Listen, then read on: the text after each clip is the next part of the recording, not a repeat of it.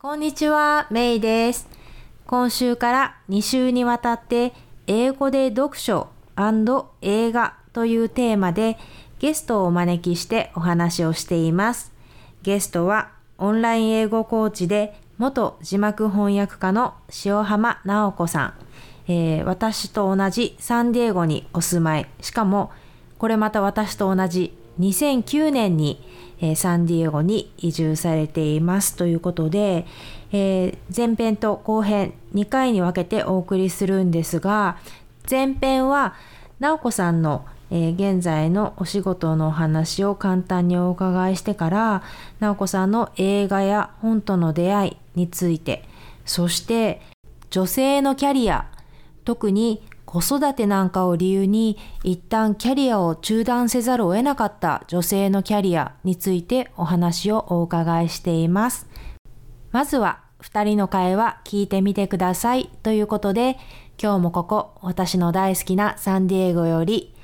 カリフォルニアの青い空とサンディエゴの暖かい風があなたの心に届きますように。自分らしく夢を叶える、えー今日は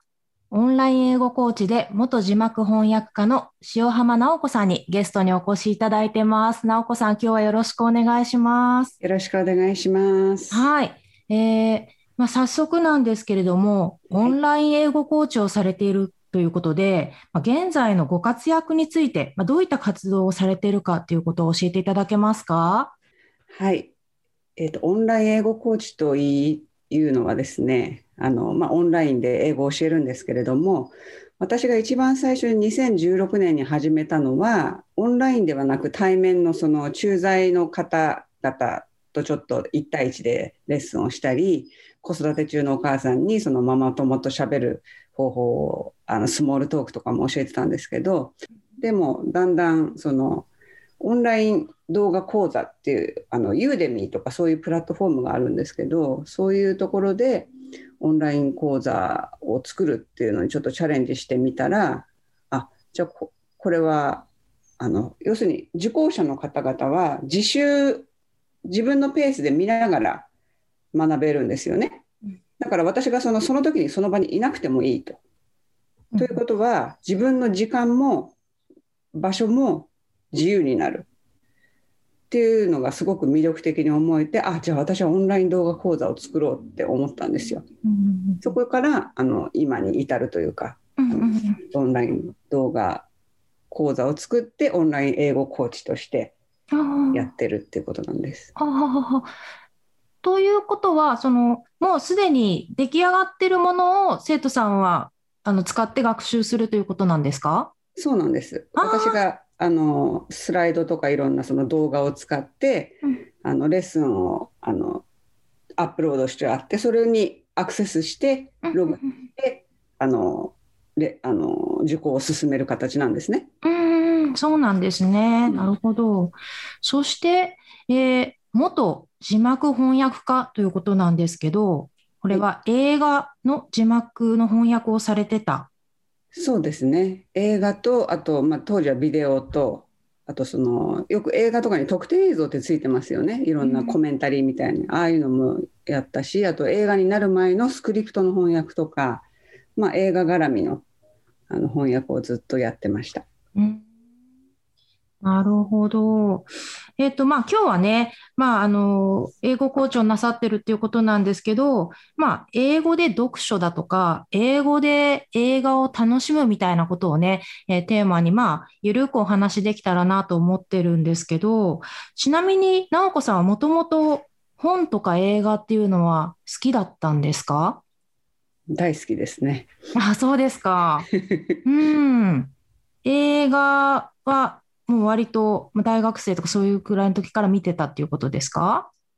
あ中学生の時にあの、アウトサイダーっていう映画を見てもうちょっとノックアウトされちゃったんですよね。も当時のかっこいい俳優だらけの映画青春映画なんですけどう、うん、私が13歳の時にあの埼玉なんですけど大宮畑シネマってところで2本立てだったんですよね常に洋画が。でそこでアウトサイダーを見た時にまあ中学生なんですけど映画に出てるのは高校生の人たちなんですよ。だけど、私が知っている高校生とは全く違うかっこいいなんかぜみんなかっこよくて大人っぽくて、ここんな世界があるんだと思って、でそこからずっとその2本立ての洋画を足しげくその果たしねまにあの通うようになって、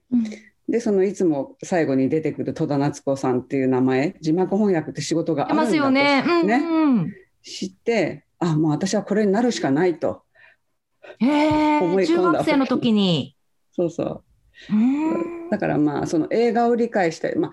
映画字幕なしでは理解できないけどほらちょっと聞こえたりすると嬉しいじゃないですか。うん、それであの、まあ、学校の英語の勉強もすごく頑張ったし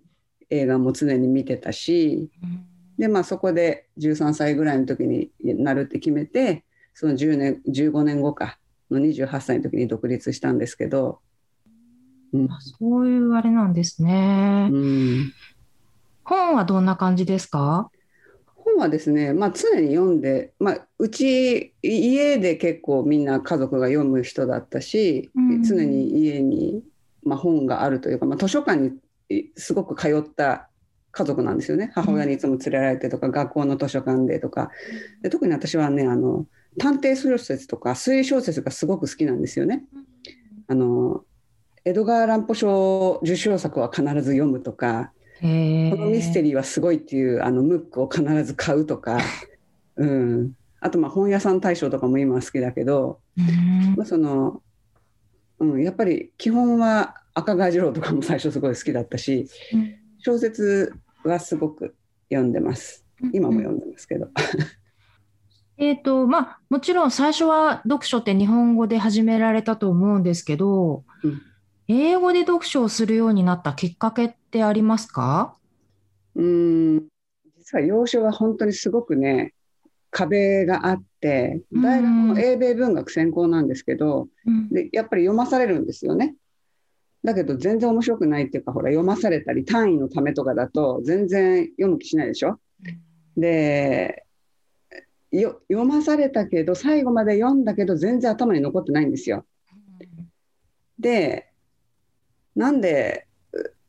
そんなにハードルが高いのかなと思ったけどやっぱりそれはもう全部が英語だからなんですよねきっと。全部が英語だからそうそれがなんか圧倒されちゃうというかうんあの日本語の助けがゼロみたいな感じじゃないですか。うんうんうん、だけどでも私がその要所をうんなんていうハードルななくなったのは本当40代後半ですよ。それまではほとんどあのあんまり楽しいと思えなかった。うんまあ、映画とかドラマは死ぬほど見てましたけど幼少っていうのは本当に40代後半からですね。うん、うん、そういう意味ではその映画とかの方がまあえまあ、人によると思うんですけどやっぱり本読まない人とかもいると思うから、まあ、人によるとは思うけど、うん、入り口、まあ、英語で何かをするって言った時にやっぱり本よりも映画の方が入りやすいは入りやすいんですかね？うん、だってほらかっこいい俳優が出てるし やっぱりそのストーリーにその、ね、引き込まれるようにするためにもハリウッドのプロたちがねいろんなストーリーを練ってるわけじゃないですか。もうそれにもう夢中になっちゃうわけですよね。バーチャルリアリティみたいに。だからもうそれにもう取り込まれても早うんうん十年みたいな感じだから。うん。やっぱり、うん、まあ、私映画の場合はやっぱり画像があるから、まあ、それで助けてもらえるっていうのもきっとありますよね。そうそうそううん、うん、なるほど。じゃあえ映画で英語で映画を見始めたタイミングの方がだいぶ早かったっていう感じですか？そうですね。こ2009年にそのサンディエゴに来た時に、うん、はたと気づいたのがあ日本語字幕ないんだこっちってと思って。でまあネットフリックスとかねあのアマゾンとかで見始めて、まあ、もちろん英語字幕出してみるんですけど、うん、あのやっぱりそのえ英語幼少というよりも子供がちょうどその5歳と1歳だったんですよね娘2人が。うん、なのでちょうどキンダーに入る時で要するにお母さん必ず夜寝る前に読み聞かせしてくださいねみたいな感じでえ英語で？みたいな感じだったんですけどでそこでまあ絵本から始まりだんだんその長女の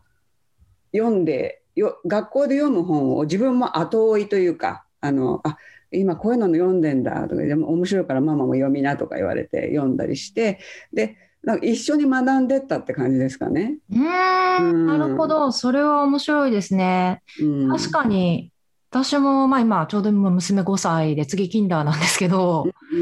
うん、うん。あのやっぱり英語で絵本を読んであげてたりもしてるんですけど、まあ、そこからなんか新しい単語とかも出てきたりとかそうなんですよ。ありますよね。ううん。ん意外とこっちの人ネイティブには普通の言葉だけど日本人に馴染みのない言葉とかあとお母さんが子供に言う言い方とかそういうのがすごくリアルに描かれてて、うんあこういう環境でネイティブのああアメリカ人とかねとかは文なんていうのかな文法じゃないけどその英語の知識とかを貯めていくんだなっていうのがもうリアルタイムでわかるわけですよね。うんなんかそれはすごくね、まあ、私にとっても娘にとっても、うん、すとにかく私も図書館に通いまくったうん常につあのね 通いまくった。まくった、うん、あのカントリーカウンティーライブラリーとパブリックライブラリーってありますよねサンディエゴって。うんでもちろん両方ともにカードを作ってでカウンティーライブラリーって冊数限度なしなんですよ。うん。だからもう夏休みなんてねもう両手に布袋にどっさりみたいな感じ。常に30冊以上はもう家にあったみたいな感じ。うんうん。だから気に入ったものは繰り返し読むけどどんどんどんどんそのほらカルデコット賞とかほらあるじゃないですかいろいろ。そういうのの賞を受賞したやつは必ず借りてきてあ長女はこういう系統が好きだなとか次女はこっちが好きだなとかそういうのであの読み分けたりしてうん。それがやっぱりもうなんていうのかな好循環っていうのかなどんどんどんどん楽しくなるわけなんですよ。うん。で、うん、あじゃあ図書館に行くチャンスがあるからじゃあそこで自分もじゃあ自分なりの本も読んでみようかなとか。うん。でもやっぱりねなんか自分の本って読めなかったんですよね。うん。なぜかハードルが高かった。うん。読み通せなかった。ううん。んそれがその40代後半で幼少が問題なくなった。なんかそこはなんかこうな何だったんでしょうね。それはですねその英語を教える資格のテソルっていうのを取ったのが2年2014年から15年にかけて2年間かけて単位を取ったんですけど、うん。あのうちって主人がすごく出張がちなんでそのオンラインじゃないと、まあ、通えない、うん。まあ、子供のお迎えとかもあるしでオンラインでずっとやっててでも本当にあの自分ほら自分は家で日本語を喋るんですよね。主人も日本人だし。だからアメリカに住んでるのにアメリ英語喋らない英語使わない？だから英語なくても全然過ごせちゃうのがすごく嫌だったんですよね。でなんでかっていうとその日本で英語を使う仕事してるのに英語は喋れないことが最大のコンプレックスだったんですよ私。ほら戸田さんがペラペラだからほら字幕あ字幕やってるの？じゃあ英語ペラペラだねって必ず言われてあいや違うんです違うんですっていつも言うのが本当に自分で情けなくて嫌でこれをどうにかしたいっていう気持ちとあとその、うん、子どもたちを日本で英語教育を受けさせたくない。日本で育てたら自分みたいな人間になってしまいそうな気がするというかその英語のコンプレックスの塊。うんだからそうじゃなくて海外に移住する移住できるチャンスがあるんだったら2人をその英語の環境で育ててあのコンプレ英語のコンプレックスを持たせたくないっていう気持ちで移住したんですよね。うん。なのでそれなのに移住してみたら自分は全然ほら子供はどんどんバイリンガルになっていくのに自分は喋らなくてうん。日本人のまんまみたいな日本人英語のまんまだからもうここは下の子が近代に入るタイミングでそのテソルの資格を取ったら取ろうと思ったらその周りはほらもうすでに英語を教えてるネイティブの人たちが箔をつけるための資格なんですよね。うん。ちょっと給料が上がったりとか。ってことはもう完全に大人の中に5歳の子供が入り込んじゃったみたいな状態なわけですよ。ななんで私ここにいるんだろうみたいな感じで、まあ、だけどオンラインだったし顔見えないしね。もうお金払っちゃったし。うん。やるしかないってことですっごい勉強したんですよ。うんうんでもその時に凄まじい量の教科書文献資料を読み込んででエッセイ書いて課題こなしてテスト受けてみたいのがその2年間でも頭常にグツグツみたいな感じでそれをやり遂げたらあのすっごい楽に読めるようになったわけなんですよ英語が。うんお驚自分で笑っちゃうぐらいに英語ってこんなに簡単だったっけ？みたいな。でも本もボキャブラリーが異常に増えてるから全然調べなくていいわけなんですよね。うん。聞こえるし書けるし喋れるしみたいなもううわーって感じでその2年のおかげかな。うん、やっぱり英語って、まあ、道具じゃないですか。まあ、コミュニケーションの道具で、うん、やっぱりその、英語を学ぶというよりも、その、英語でな何かをこう、何かを知ろうとして、それで英語を、こう、なんだろう、もう使わざるを得なかったみたいな、そういった環境だったのが良かったんですかね？そうそうやっぱりね使わざるを得ない状況に追い込む時期が必要というかほら、うん例えばもう自分以外の人は英語しか喋らないとかそういう環境だったらねもちろうん。ん嫌でも喋るんですけど、うちはもうそういう形じゃなかったから無理やり追い込むしかなかった。で自分がそうなりたかったわけですよね。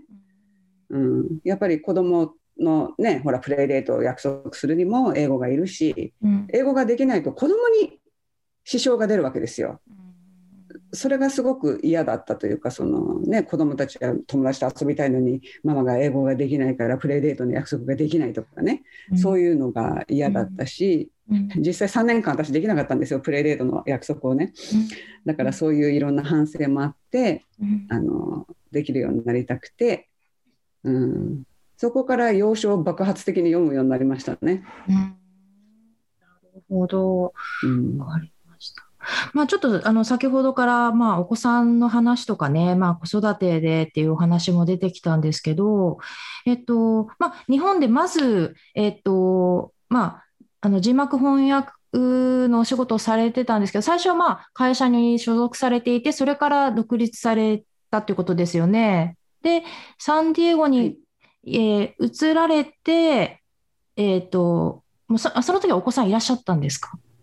えもう5歳と1歳だったんで、うんうん。あのじゃあ、まあ。お子さんを抱えて、えーサンディエゴに来られて、うん、うん、で、まあ、その時、まあ、あの、サンディエゴに移られるっていうので、一旦ストップされてたってことですよね。そうですね。最うん。初その主人のビザで、あの配偶者がい2年ぐらいかな？あの仕事できない状態だったしあと下の子が1歳だったからもう仕事なんかできる状態じゃなくてう、ん、うんあのまあ、とりあえず字幕をやめるつもりは全くなくてうん、あのとりあえず中専業主婦しばらくやってそれから考えようと思ってたんですよね。でもまあその LA に拠点があるあの翻訳事務所というかその字幕専門のあのエージェントみたいなのがあるんですよ。はい。そういうところなんか日本の知り合いからせ紹介してもらってたりして一応あの、ね、根回しじゃないけど準備みたいのはしてたんですね。でそこのトライアルに受けて受かっといたりとかじゃあ次に仕事が来たらやるとかうん、思ってたんですけどあの要するに日本にいた時の私はそのに字幕翻訳家が夢でそれがもうゴールだったんですけど、うん、こっちに来たらその英語で理解できるんだったら日本語字幕いらないじゃんって気づいて あいらないじゃん私とか思って、うん、なんかそこでね霧がファーッと晴れちゃったというか。うん、あ私のやりたかったやっぱりその英語のコンプレックスを克服したいということとあの英語映画とかそのドラマを英語のまま理解できたらももっともっと楽しかった、まあ、自分自身ほら翻訳家として1秒4文字っていう制限があるからもうバッサバッサセリフを切ってたわけですよね。うん、でその、まあ、あこんなに英語がこぼれちゃうとかでもやっぱり流れを止めちゃいけないしとかねそこ,、まあ、そこが字幕翻訳家としてのすごく腕の見せ所なわけですよ。うん、だけどだけどもうそのえ英語のままでいいじゃんって思った時になんかもうつきものが落ちたみたいな感じでうん、私はもう字幕に戻らないわって思ったんですよね。うん、でまあその要所を読むようになったらどんどん語彙も増えるしだ要所を読むのはねある意味その映画とかドラマを一時停止しないためっていうのもあるんですよ。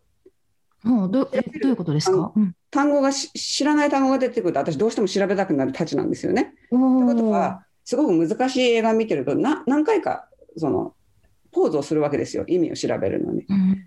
だけど知ってる言葉が増えれば増えるほどその回数がゼロに限りなく近くなってもうめちゃくちゃのめり込めるわけなんですよ映画にね。うん。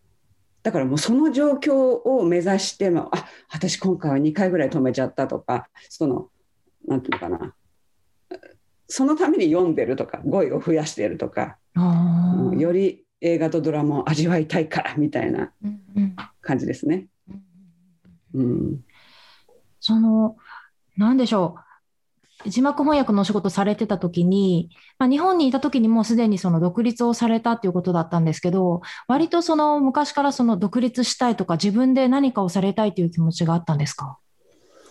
あのね、うちの私の父親がもう亡くなってるんですけどあの大企業に勤めていった時にまあもともと彼はそのロシア語ができたんですよね。でそのモスクワ駐在とかいろいろしていてでな何歳かの40半ばぐらいで会社を辞めてロシア語の通訳とか翻訳をやり始めてその大企業に勤めるってことが決していいす最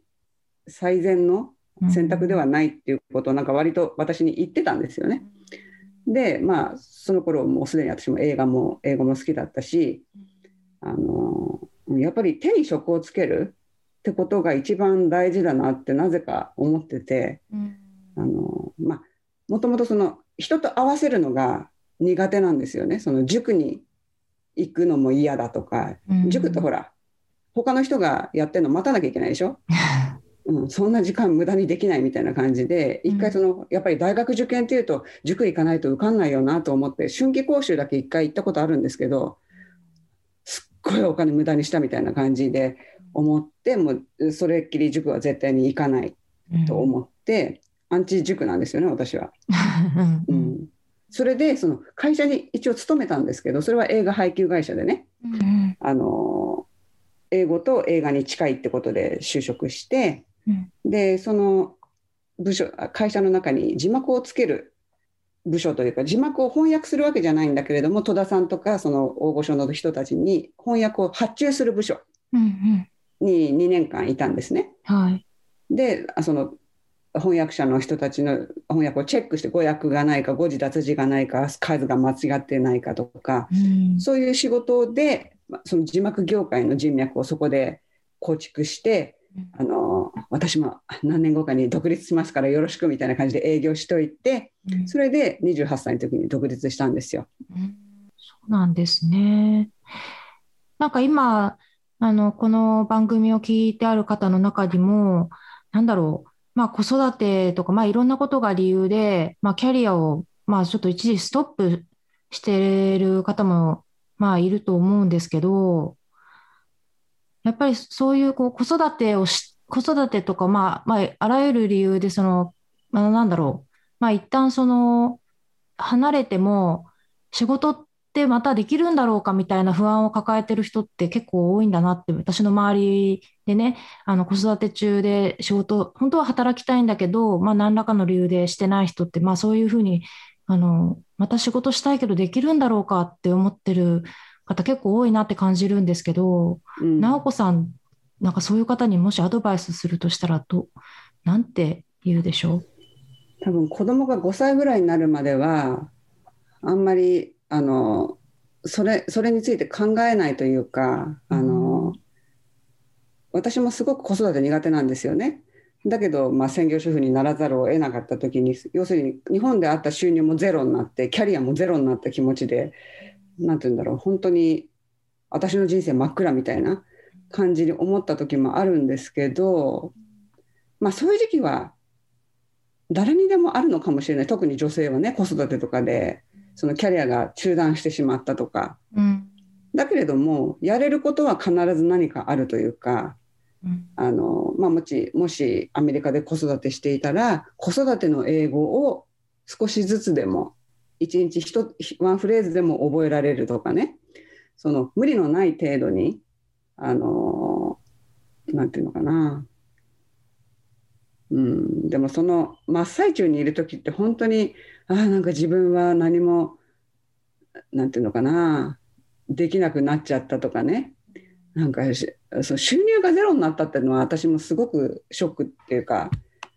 嫌でしたよね。うん稼ごうとしたってちまちましか稼げないしでほらこっちって結構ボランティア精神がねいっぱいだからボラン何かやるにしてもボラもうお金なんていらないとかそういうのが美徳みたいな感じあるじゃないですか。そういうのがちょっと染みついちゃってそこから抜け出すのがすごく苦しかったですね。うん。うん。だけどいろんなことを経験していくうちに、まあ、隙間時間でも好きなジャンルの本を読むとかうん。もし英語が好きだったら英語のなんていうのポッドキャストを聞くとかね。うん。ちょっと隙間時間でできることを無理のない範囲であの続ける。とにかく続けるであのちょっとずつでも続けておくっていうのがあとアンテナを広げておくとかね。うん。あんまり欲張らないで本当に絞ってね、うん。で、うん、すぐに何かができるようになるとは思わない方がいいし、うん、その辺はもう前向きな開き直りとあとは何だろう楽天的な考え方、うん、それがあるとあとユーモアのセンスあの、うんちょっと笑っちゃうとかなるべく面白いコメディを見るとかね子供と一緒にとかそういう自分を盛り立てる技術を持っとくと打たれ強くなりますよね。うんうん、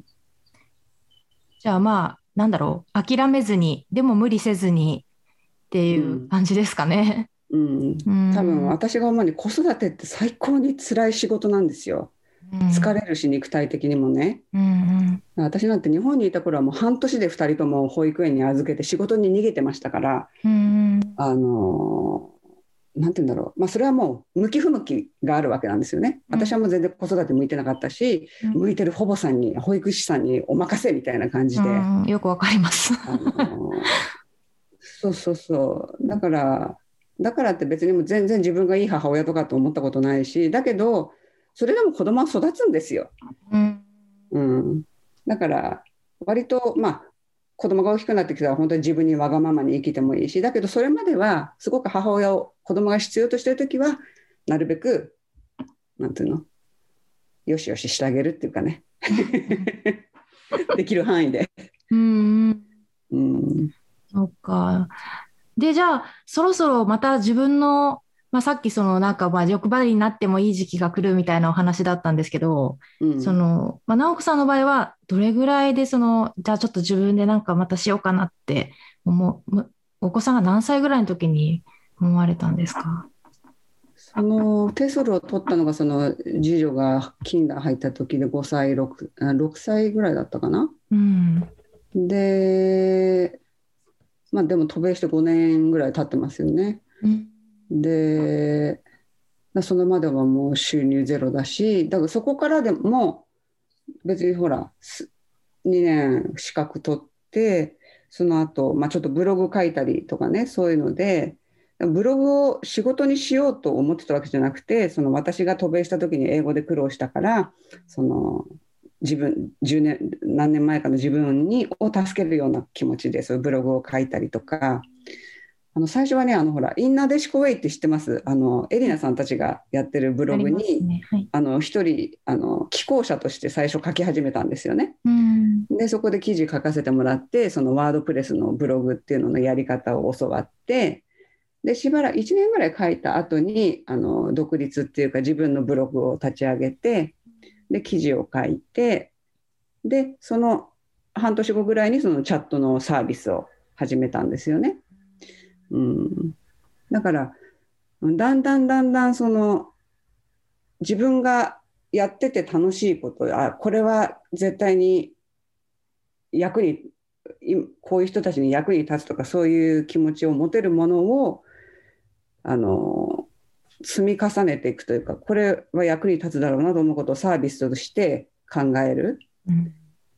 だからそれを私もほらずっと字幕翻訳を独立してやっていたからその起業っていう気持ちは、ま、なんか薄かったというかあのすごく自然な流れでそういう自分でやり始めたんですけど、うん、まあ、やっぱり自分が楽しいと思えることで多分これは一生多分死ぬまでやるだろうなみたいな、まあ、死ぬまでとは言わないけれどもこれはきっと続けられるだろうとかで自信を持って人に教えられるだろうっていうことを自分で見つけとくと道を定めやすいですよね。うん、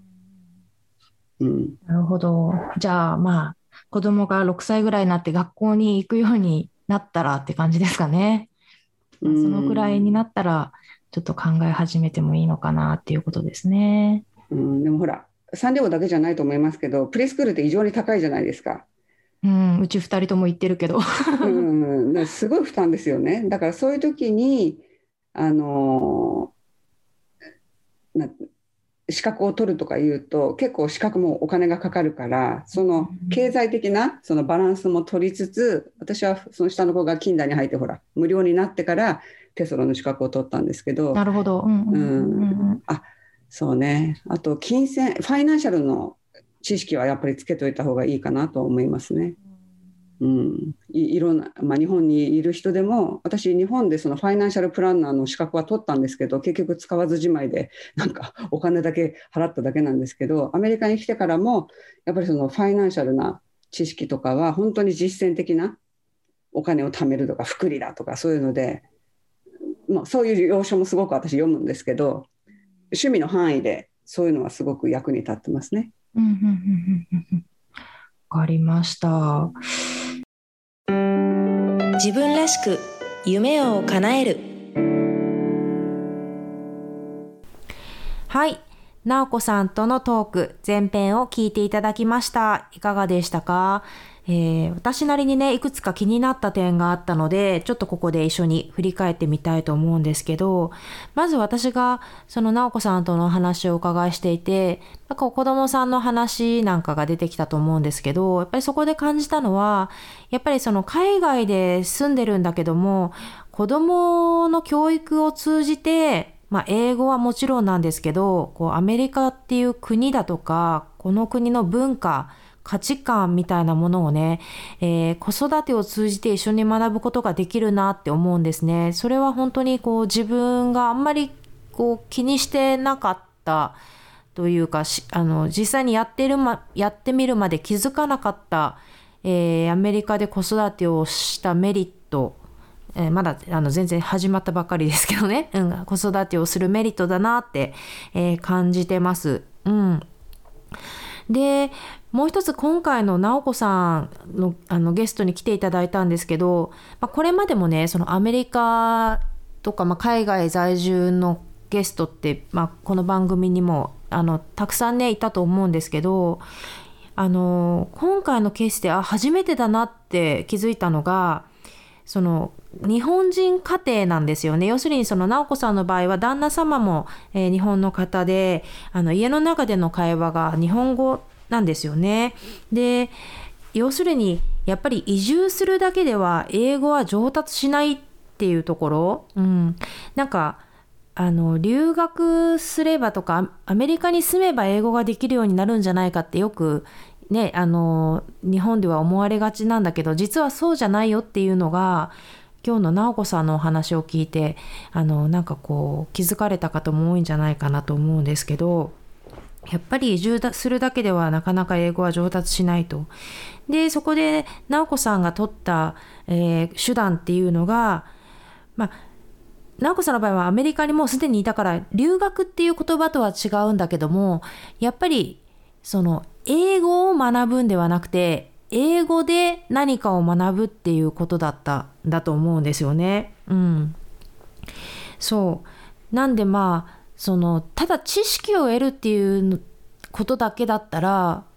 別に留学しなくても日本でも学べるじゃんっていうことってたくさんあると思うんだけどもやっぱりそのさっき言ったような、まあ、この,、まあその留学先である国だとか、まあ、そこでの文化そこの人たちが持つ価値観みたいなもの、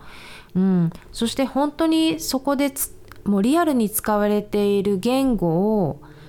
フルに使って何かをこう習得するみたいなね、まあ、そこまであって初めてその言語の習得ってできるのかなって思うんですよね。で今今、まあ、コロナが始まってまあ1年近く経ちますけどで今すごくねまあだいぶよあの状況は良くなってはきてるんですけど本当に留学をしたかったのにできなかった人っていうのがいる。でやっぱりその人の命がたくさん失われたりっていうこともあってある意味あの東日本大震災の頃と状況が似てるんじゃないかなって思うんですよね。やっぱり自分の生き方ってこのままでいいのかなって本当に自分がやりたいことって何だったんだろうってやっぱり誰もが考えるのが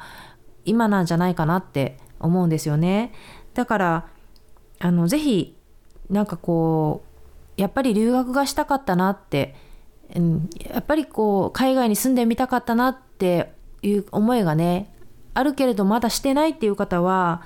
まあ、ぜひねタイミングを見てね、あのコロナ安全確保ができる状況だなって自分で思える状況になったらね、ぜひね、その気持ちを忘れないでチャレンジしてほしいと思います。あの、まあ、過去にも言ってるけどね、やっぱり何、そういうふうにこう、まあ、この番組夢を叶える、えー、ラジオとかって言ってますけど、本当にね、こうなんそういうふうな気持ちって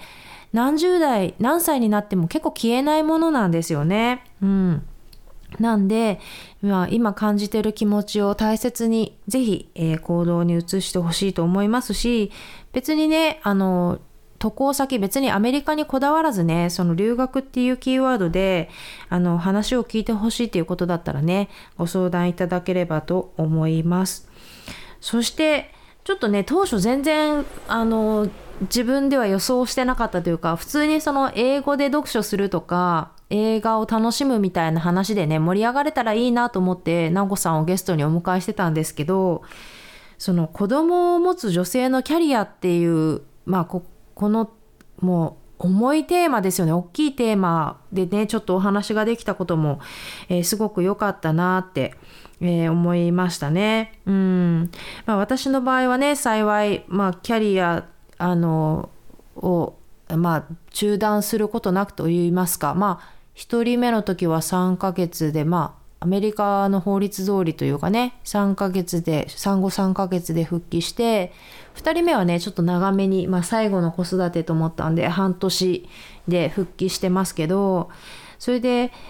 まあ直子さんの話にもあったけどやっぱり子育てって不向き向き不向きがある。うん、